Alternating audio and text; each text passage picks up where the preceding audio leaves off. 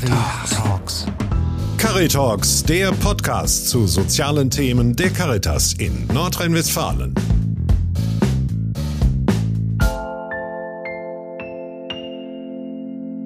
Ich habe in den Bereich reinschauen können, der extrem wichtig für die Gesellschaft ist. Aber wenn man mal, mal an diesem Ort äh, Zeit verbringt, und ich wünsche es niemandem, dass er das muss, ähm, dann merkt man, äh, was man vielleicht in seinem Leben nochmal äh, die wichtigen Dinge, äh, worauf man die reduzieren sollte. Sie sind bei Caritalks. Ich bin Christoph Grätz und in dieser Episode präsentieren wir einen weiteren Film, der beim Gutmensch Kurzfilmwettbewerb der Caritas einen Hauptpreis gewonnen hat. Der Münchner Filmemacher Matthäus Wörle wurde für seine Arbeit Lebenszeit ausgezeichnet. Der Film wurde auf einer Palliativstation gedreht. Die raffinierte Kameraführung mit zwei parallelen Einstellungen und die zurückgenommene Schwarz-Weiß-Ästhetik zeichnen diesen stillen Film aus. Er schürft tief und beleuchtet das Thema Zeit zurückgenommen und eindringlich. Filmpreisjury-Mitglied Volker Köster erklärt, warum dieser Film für ihn so besonders ist. Warum berührt mich der Film Lebenszeit auf außergewöhnliche Weise? Es sind nicht nur die Bilder, die Erzählung über das Leben und Sterben oder die präzisen Aussparungen darin.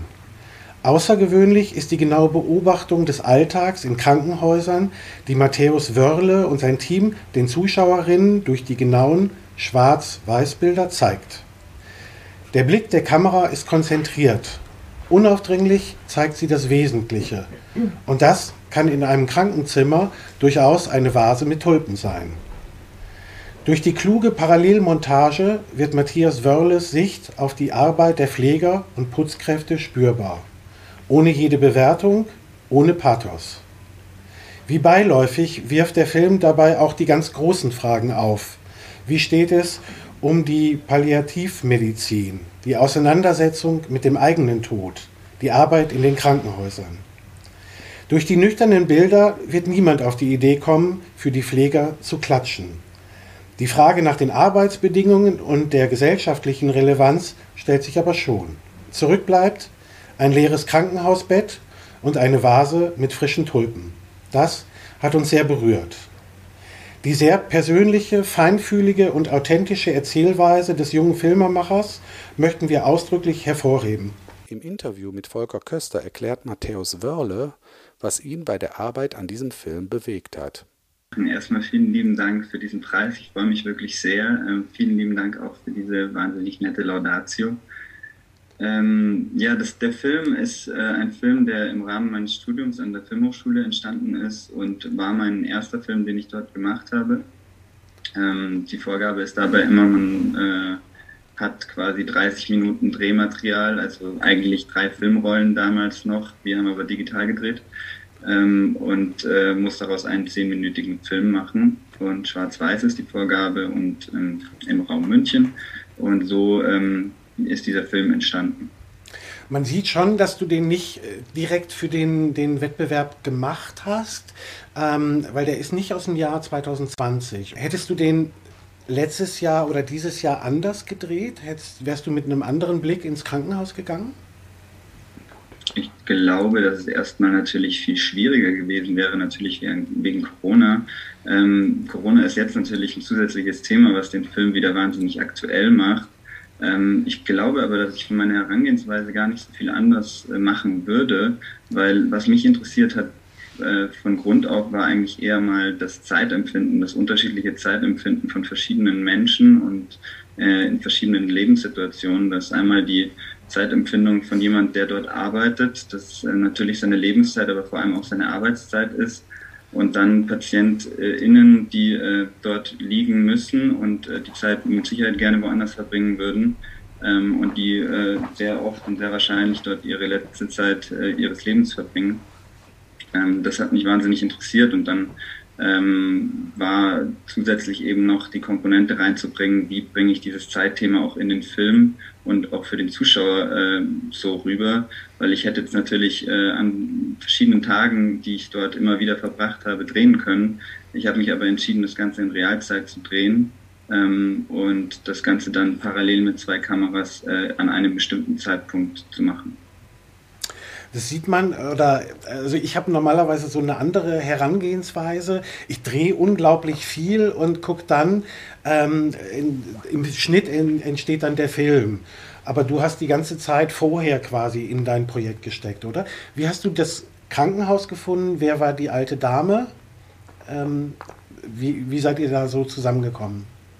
Ähm, das Krankenhaus habe ich tatsächlich gefunden über den Pfleger, den ich äh, entfernt kannte und äh, für dessen Arbeit ich mich schon länger interessiert hatte, das immer wahnsinnig beeindruckend fand. Ähm, und äh, so bin ich an dieses Krankenhaus gekommen. Ähm, und die Frau äh, war tatsächlich ein sehr, sehr langer Prozess. Ich habe über drei Monate hinweg immer wieder Zeit äh, mit diesem Pfleger auf dieser Station verbracht, habe mir alle möglichen Abläufe angeschaut, um zu schauen, was ist für mich interessant, weil ich wusste, ich habe nur zehn Minuten, in denen ich dann wirklich drehen werde. Ähm, und da wollte ich natürlich ähm, diese Station so gut wie möglich kennenlernen, damit ich auch wirklich weiß, was ich dort erzähle und dass ich dieser Station, diesen Lebensumständen auch wirklich gerecht werde. Ich glaube, das ist auch mit Sicherheit auf jeder Station ein bisschen anders und ich habe äh, diesen Blick dann gewählt, äh, so wie ich ihn dann gewählt habe, genau. Und diese Frau, ähm, das muss ich vielleicht noch dazu sagen, ist erst komplett ganz am Ende vom Drehblock dazugekommen, ähm, weil, ähm, wie ihr euch wahrscheinlich vorstellen könnt, es nicht so einfach war, eine Person auf dieser Station zu finden, gar nicht mal, die nicht interessiert an dem Projekt gewesen wäre, aber man geht ja jetzt nicht auf einen Menschen zu und sagt, hey, ich mache hier einen Film, sondern da muss man behutsam rangehen. Das heißt, da braucht man Zeit dafür und ähm, diese Zeit haben die Menschen, die dort liegen, meistens nicht mal. Also die Durchschnittszeit, die dort liegen, sind zwei Wochen. Und sagen wir mal, auf dieser Station gefühlt 95 Prozent der Leute konnten auch gar nicht mehr für sich selber sprechen, egal ob es an Medikamenten oder an Schmerzen lag. Das heißt, äh, sie kam dann erst ganz am Ende vom Drehblock dazu und ich habe mit ihrem Gespräch davor geführt, was ich vorhabe und dann im Endeffekt ähm, äh, ein gar nicht so langes Interview mit ihr geführt. Aber das heißt für mich, sie mochte dich auch. Also das ist immer so ein Geben und Nehmen, glaube ich, mit, mit Protagonisten oder Protagonistinnen. Ähm, hat das der Film was mit dir persönlich gemacht? Hast du eine andere Einstellung? Was ist für dich ein guter Mensch? Ähm, ich, äh, da würde ich vielleicht den Pfleger zitieren, der, der mir gesagt hat, ähm, jeder, der in der Pflege arbeitet und sagt, er nimmt seine Arbeit nicht mit nach Hause, lügt. Ähm, das ist bei mir mit Sicherheit genauso gewesen. Also ich wusste, auf was ich mich da einlasse und ich wusste auch, dass es was mit mir machen wird. Ähm, ich muss aber dazu sagen, dass äh, vor allem die Arbeit mit den PflegerInnen und mit meiner Protagonistin einfach ähm, ja wahnsinnig, äh, ja, äh, wahnsinnig viel äh, konnte ich da für mein Leben dazulernen. Schauen Sie sich Lebenszeit und weitere ausgezeichnete Arbeiten des Caritas Kurzfilmwettbewerbes auf der Website www.gutmensch-filmwettbewerb.de an. Sie hörten Caritalks, den Podcast zu sozialen Themen der Caritas in Nordrhein-Westfalen. Caritas.